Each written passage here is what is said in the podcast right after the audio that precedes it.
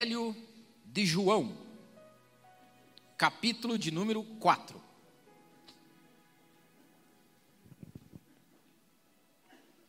João capítulo 4, versículo 34.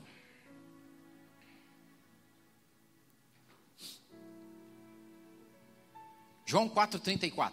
A palavra de Deus diz assim: Disse Jesus: A minha comida é fazer a vontade daquele que me enviou e concluir a sua obra.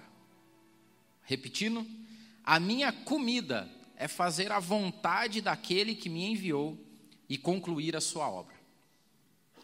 Hoje eu queria falar sobre, eu queria que a gente meditasse sobre alguns princípios bíblicos.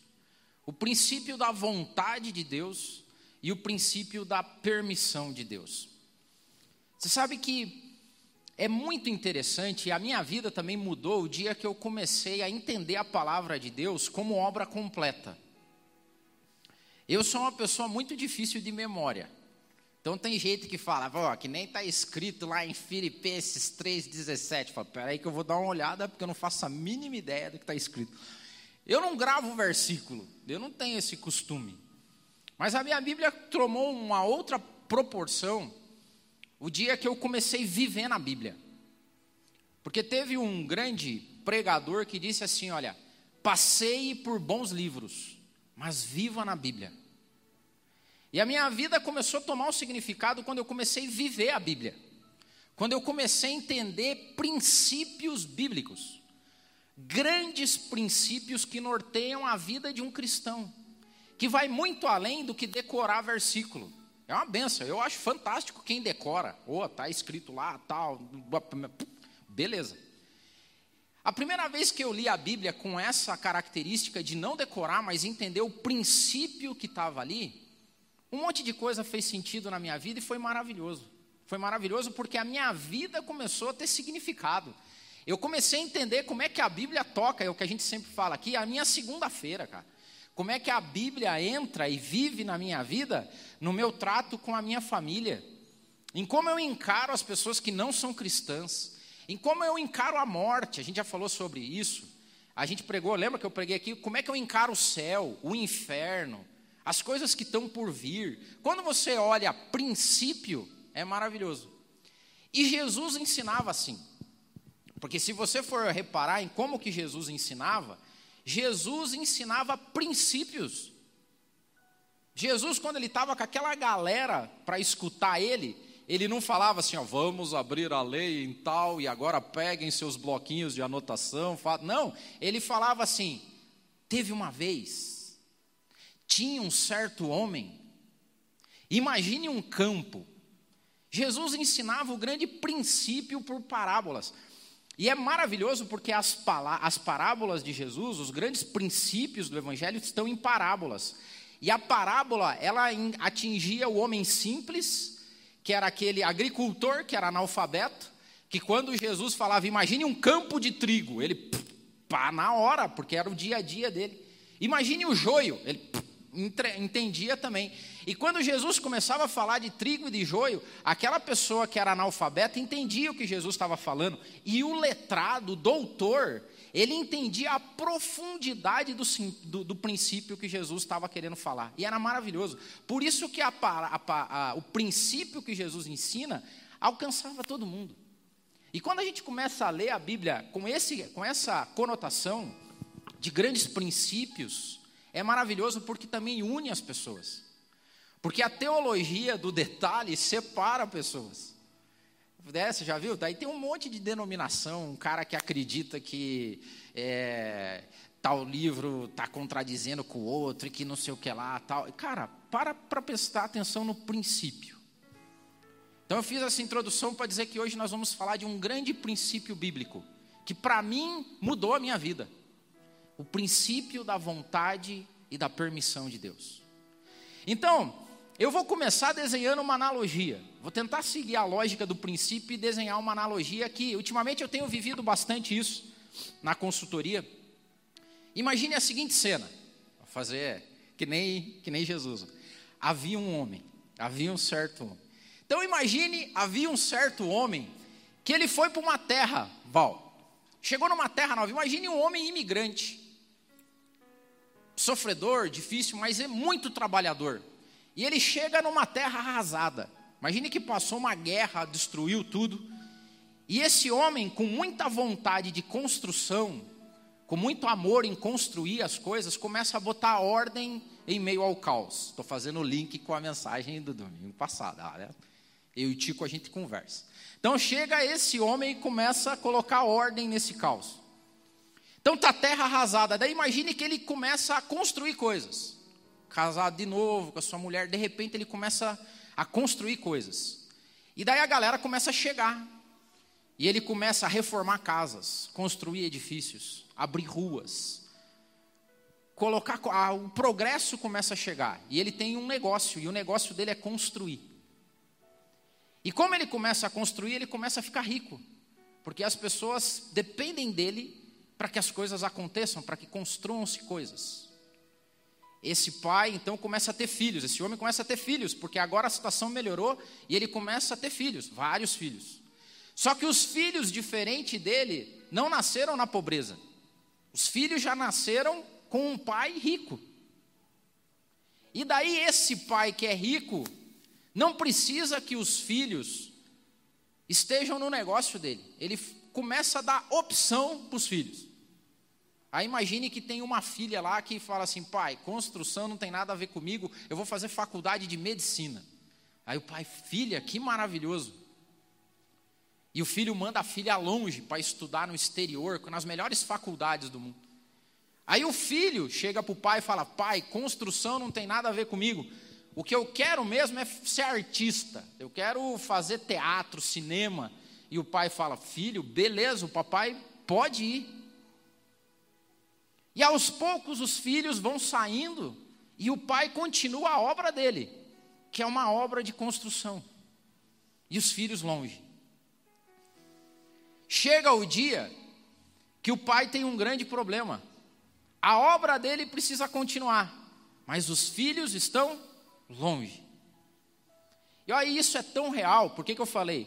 Porque eu tenho feito alguns trabalhos no interior do estado, no interior de outros estados. E hoje no Brasil acontece isso, no nosso país. Porque o agronegócio no Brasil está bombando. Nunca se produziu tanto safras e safras, granja, porco, leite, soja. Agro é tech, agro é pop, é agro, velho. E lá no interior acontece um problema hoje, porque essa história se repete. Pais agricultores ricos, com negócios para cuidar, têm que vender o negócio deles, em alguns casos, para capital exterior, seja porque os filhos não querem tocar a obra e o negócio do pai. Porque os filhos têm tanta condição que viraram advogados, doutores, oficiais, juízes, empresários em outras áreas, artistas, moram no exterior, criam os filhos longe. E a, a gente tem um problema de sucessão hoje. Porque os filhos não enxergam mais valor no negócio do pai. Até porque o negócio do pai às vezes é simples, é terra, sujar a mão, entendeu? Por que, que eu criei essa analogia? Porque ela é muito parecida quando a gente vai falar sobre vontade e permissão de Deus. Efésios, no capítulo 1, diz assim, ó, versículo 9: e Deus nos revelou o mistério da sua vontade. Opa, vamos parar. Cara, não sei você, todo mundo fala, cara, presta atenção na vontade de Deus para a tua vida. Eu, quando eu era, não tinha entendido o princípio bíblico, quando alguém falava isso para mim, Deus tem um plano na tua vida, eu falei, conta aí, velho. Não, Deus tem vontade, a vontade de Deus para a tua vida. Eu falei, pelo amor de Deus, você sabe, me conta, porque eu não entendi ainda. Então, olha só, Efésios e Deus nos revelou o mistério da Sua vontade, de acordo com o bom propósito que Ele estabeleceu em Cristo.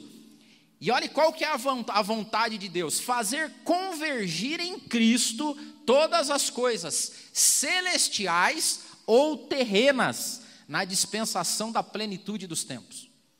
Deus tem uma obra, Deus tem um negócio. Então, nessa analogia que eu criei, o dono desse negócio é Deus. E Deus está trabalhando, Deus tem um negócio, Deus tem uma obra.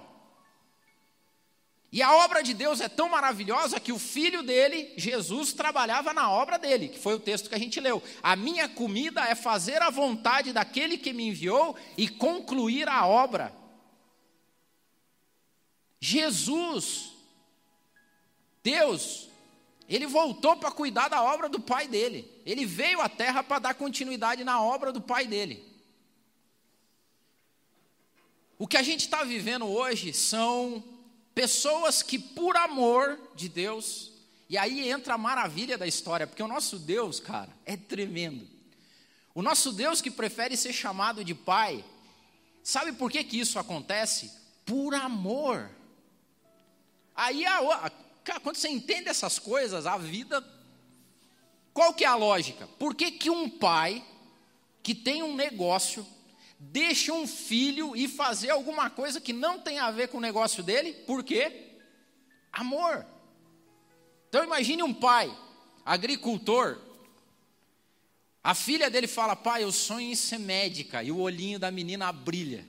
E o pai rico, cheio de dinheiro, com aquele fazendão, Cara, pai, pai, mãe, olha para a filha e fala assim: filha, vai, filha, pode ir, filha. Pai, eu quero ser artista, eu quero ser é, cineasta, eu quero ir para Hollywood gravar filme. O pai, com a sua lavourinha, olha para o filho e fala: Pode ir, filho, papai sustenta. E aqui entra a grande beleza do princípio da vontade e da permissão de Deus. No mundo nós temos três vontades. A primeira é a vontade de Deus, que é essa que nós estamos buscando aqui no princípio bíblico. E a palavra de Deus em Romanos diz que a vontade de Deus é boa, perfeita e agradável. Sabe só quem não percebe isso? Os filhos. Os filhos nunca percebem a vontade dos pais para eles. Porque pai amoroso quando vai falar o que, que eu tenho vontade para o meu filho, eu que a minha vontade para o meu filho é boa, perfeita e agradável. Aí tem uma outra vontade, que é a vontade do diabo. E a vontade do diabo, está lá em João, é roubar, matar e destruir. Então tem a vontade de Deus, que é boa, perfeita e agradável. Tem a vontade do diabo, que é matar, roubar e destruir. O diabo, quando ele olha para a gente, a vontade dele é nos matar, é nos roubar, é nos destruir. Então tem a vontade de Deus, a vontade do diabo e tem a vontade de quem? Nossa. A maior parte das decisões da nossa vida é nossa vontade. Aí que entra o problema daí, porque a nossa vontade é falhada. A nossa vontade está escrito lá em Romanos também. Porque eu sei, ou porque o, o que eu não faço, o bem que eu quero eu não faço, mas o mal que eu não quero fazer, esse eu faço. Romano, vou ler o texto inteiro. Porque eu sei que em mim, isto é, na minha carne não habita bem algum, e com efeito o querer está em mim. Sou eu que quero fazer as coisas. E eu sei que em mim existe mal, mas eu não consigo fazer aquilo que é bom porque não faço o bem que quero, mas o mal que eu não quero, esse faço. Então, olhe só, tem três forças trabalhando na nossa vida: o querer do nosso pai, o querer do diabo e o nosso querer. Agora, o interessante é que o amor de Deus, esse querer de Deus, ele não é imposição. O querer de Deus não é imposição. E por que, que Ele não impõe o nosso querer à nossa vida? Olha só que belo isso, por amor. Sabe como é que eu entendo isso? Tem alguns princípios que valem o que os nossos pais falavam. Quando você tiver teu filho, você vai entender. Eu entendo o amor e a permissão de Deus da seguinte maneira: de vez em quando nós vamos para o litoral. E o João vai completar 12 anos, completou 12 anos, vai completar. Completou 12 anos agora, sexta-feira. E tem às vezes que nós estamos em casa lá e a galerinha está indo para a praia. E daí o João chega para a gente e fala assim: Pai, eu posso ir com eles? Qual que é a minha vontade? Vai ser a rápia, mas não vai mesmo. A minha vontade é que você fique aqui do meu lado, porque eu estou te olhando e estou vendo que você está seguro aqui. Essa é a minha vontade. Aí tem a minha permissão, que é assim: se eu fazer com que ele fique aqui do meu lado, ele não vai experimentar, ele não vai viver. Ele não vai ter a oportunidade de sair com os amigos, ele não vai ter o prazer maravilhoso de mergulhar. Ele não vai ter a alegria de pular onda. Ele não vai ter a alegria de sacanear os amigos, de brincar, de jogar bola na areia. Porque a minha vontade é falar, filho, fica aqui. Mas a minha permissão, por amor, é falar, pode ir, filho. Pode ir porque você tem que viver. O papai não te criou, não fez você para que você não vivesse, muito pelo contrário. O papai criou e tem você e tem prazer que você viva. E daí, por permissão, por amor, ele permite. O pai permite. Mas se você for perguntar qual que é a vontade de todo pai, de mãe, então, fala assim: não, tá louco que você vai na praia sozinho. Tá louco que você vai sair passear com os amigos e vai voltar às três horas da manhã? Tá louco que você vai começar de tá louco? Não, você vai ficar aqui do meu lado. Agora o amor de Deus, assim como o amor de pai, ele é bom, a vontade é boa, perfeita e agradável, mas a permissão é por amor. Deus não força a vontade dele sobre a nossa vida. O diabo é diferente. O diabo ele tenta colocar a vontade dele na nossa vida por tentação. E vou usar agora a mesma analogia. A tentação do diabo na cabeça da criança que está no mar é: vai para o fundo, vai nadar depois da arrebentação, mostra que você é bom. É? Acontece com todo mundo, cara. Eu já fui para a praia, piar, na mesma idade do João. Não sei, você vai ver o teu filho, os pequenininhos, se prepare, porque você leva ele e coloca assim: vamos brincar aqui, filho vontade do pai. Você vai até aqui, ó, mais ou menos, água na canela e fala para a criança: brinca aí, filho. O que, que ele fala para você? Ah, pai, tá chato. E ele chora: pai, eu quero ir lá no fundo, pai, eu quero ir no fundo, eu quero ir lá onde os meninos grandes estão. Porque ele quer viver, ele quer fazer coisas, ele quer ir lá. E o diabo fala isso para a gente também: vai, meu, vai, é lá mesmo. Esse negócio teu pai, ó, bicho Vai mesmo, se afunda, meu. Vai pro fundão. Mergulha, dá teus pulos. O diabo tenta colocar a vontade dele através de tentação na nossa vida. E quem tem? Nós. E sabe o que, eu coloquei aqui? Que tem fases de desenvolvimento espiritual com relação à vontade do filho. Daí. Tem algumas pessoas que são crianças espirituais. E como elas são crianças espirituais, elas não entenderam vontade e permissão de Deus ainda, elas precisam ser tratadas como criança. E como é que você trata em termos de vontade uma criança? Aqui mando eu. Não vai e acabou. Senta no cantinho ali, enquanto o papai não falar que você não pode sair, você não sai. E tem que ser assim com criança, porque criança não se manda. Criança não tem noção de perigo. Então você fala para ele: não vai, não, não, não vai jogar, vai ficar aqui. espiritualmente é a mesma coisa. Tem pessoas hoje que servem a Deus com base numa criancice espiritual.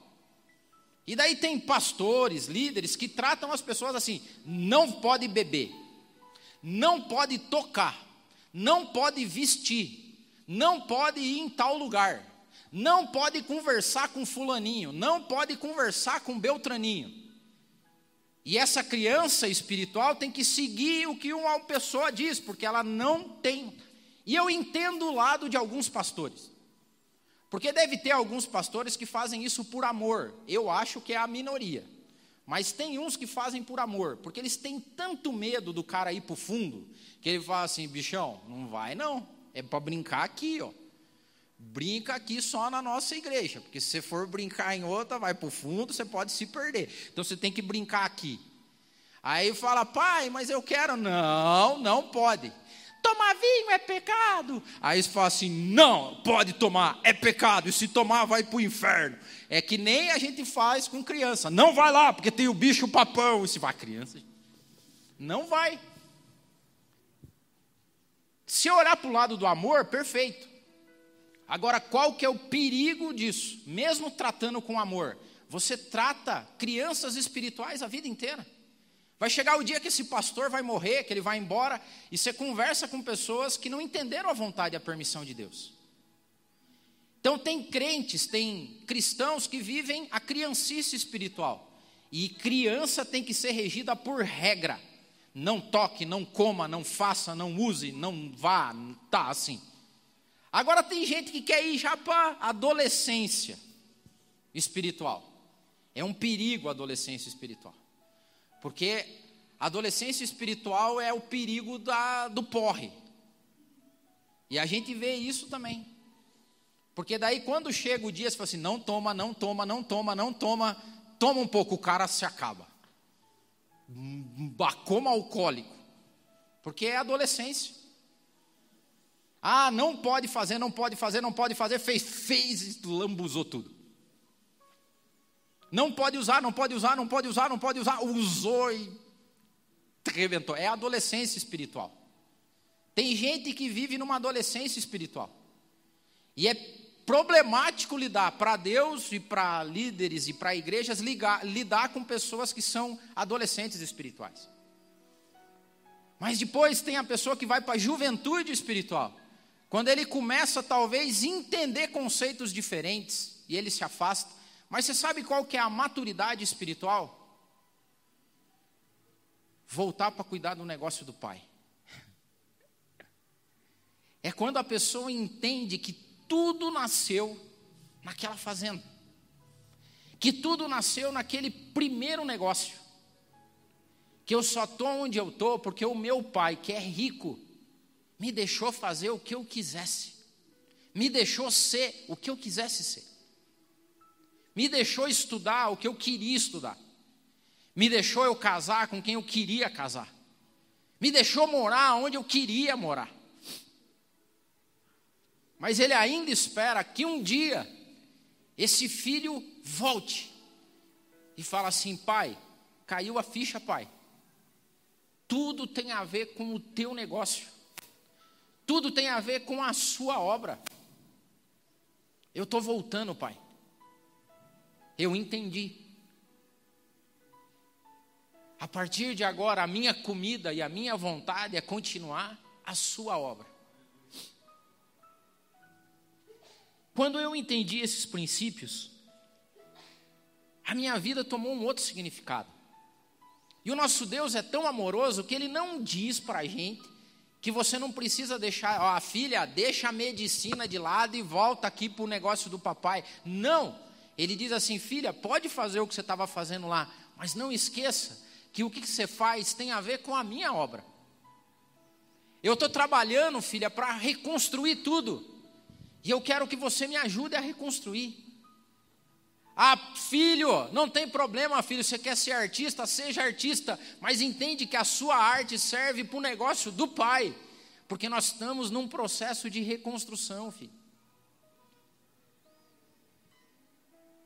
Tem gente que ainda acha e se porta do seguinte sentido, quando as pessoas perguntam, por que, que você faz isso ou não faz aquilo? Por que, que você vai em igreja? Por que, que você dá dinheiro? Por que, que não sei o que lá?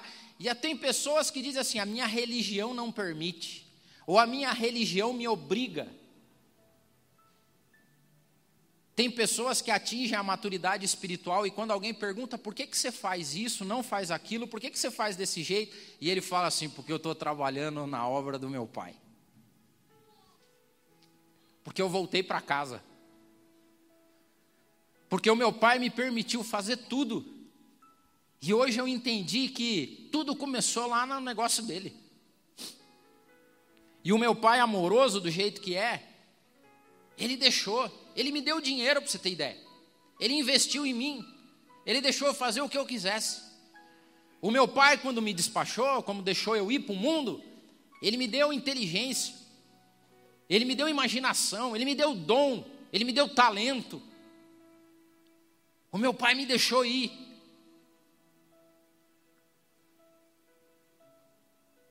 E tem gente hoje que está ainda brincando de religião, pode, não pode. Tem gente que está desafiando o diabo, querendo ir para o fundo um pouquinho mais e se afundando. Enquanto tem gente caindo a ficha e falando assim: pai, estou voltando. E eu estou indo melhor, pai. Eu estou indo melhor porque hoje eu sou um homem melhor. Eu estou voltando porque hoje eu sou uma mulher melhor. Eu estou voltando porque aquilo que o Senhor investiu em mim vai valer, Pai. Nós vamos fazer junto. A tua obra também é minha, Pai. A obra é nossa. A obra é da nossa família. A minha vontade, a minha comida, o meu desejo é fazer a tua vontade.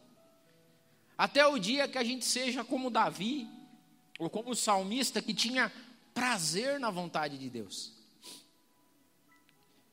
Ele não faz ou deixa de fazer as coisas porque a religião dele permite, não, ele faz porque ele está trabalhando para o pai dele e ele ainda acima de tudo tem prazer em fazer. É assim que deve ser. Olha o que, que o salmista diz: ensina-me a fazer a tua vontade. E no Salmo 40 ele diz assim: Eu tenho grande prazer e alegria em fazer a tua vontade alegria de trabalhar naquilo que é de Deus. Na igreja, não, muito pelo contrário, lá fora. Porque a obra de Deus, muitos se enganam, a obra de Deus não está aqui. O nosso Pai está trabalhando lá fora para reconstruir um mundo caído, para fazer de novo, como dizem em Efésios, conectar tudo de novo com Cristo, seja na eternidade, seja aqui na terra e é maravilhoso. É maravilhoso quando o nosso cartão de visita. a pessoa o nome da nossa empresa? Fala que está aqui meu cartão. Deus e Filhos. Limitado. Eu estou aqui na parte do filho aqui. meu pai está trabalhando. E eu estou trabalhando também. Meu pai começou um negócio lá. Eu fui, estudei, viajei, trabalhei, vivi o mundo, casei, tive filho, fiz tudo.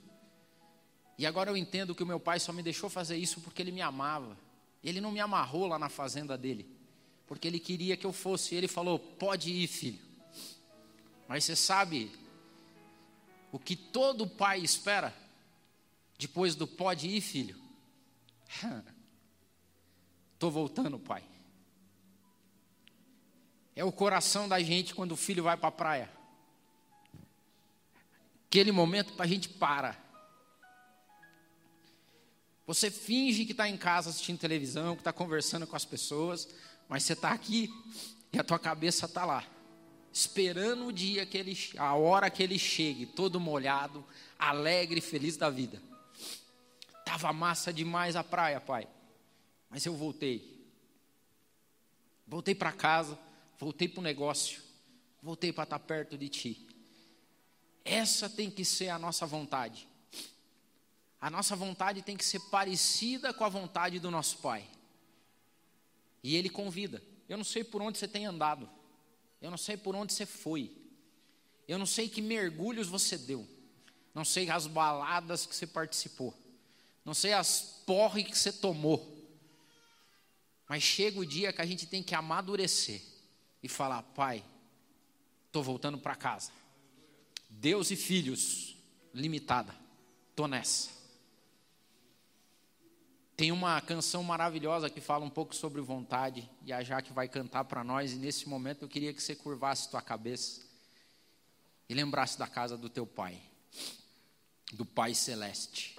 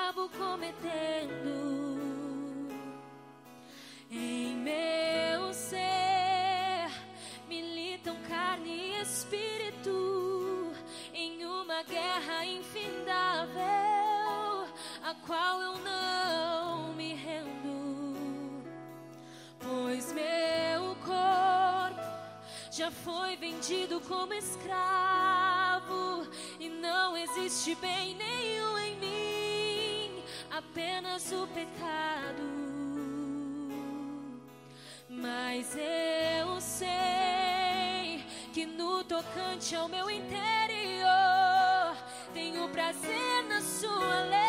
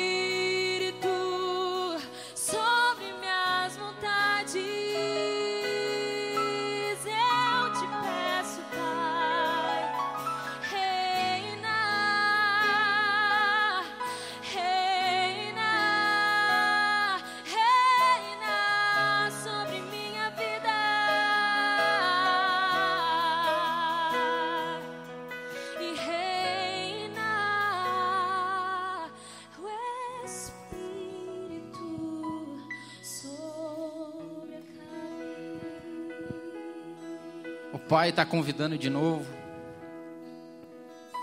Hoje o nosso Pai está querendo que a gente ande com um segundo cartão de visita. Você chega assim, entrega o teu cartão de visita e entrega o segundo. Deus e Filhos Limitada. Prazer. Estou na parte do filho.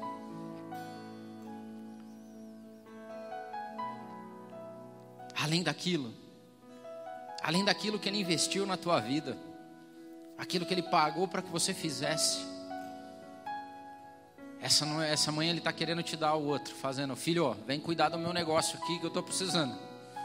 A minha comida, a minha vontade, a minha bebida é fazer a vontade daquele que me enviou e continuar a sua obra. Dois, Val. Tá aqui, Vila Nori e o segundo, Deus e Filhos. Estou na parte do filho. Hein, Alex? Grupo Pereira, tá aqui meu cartão.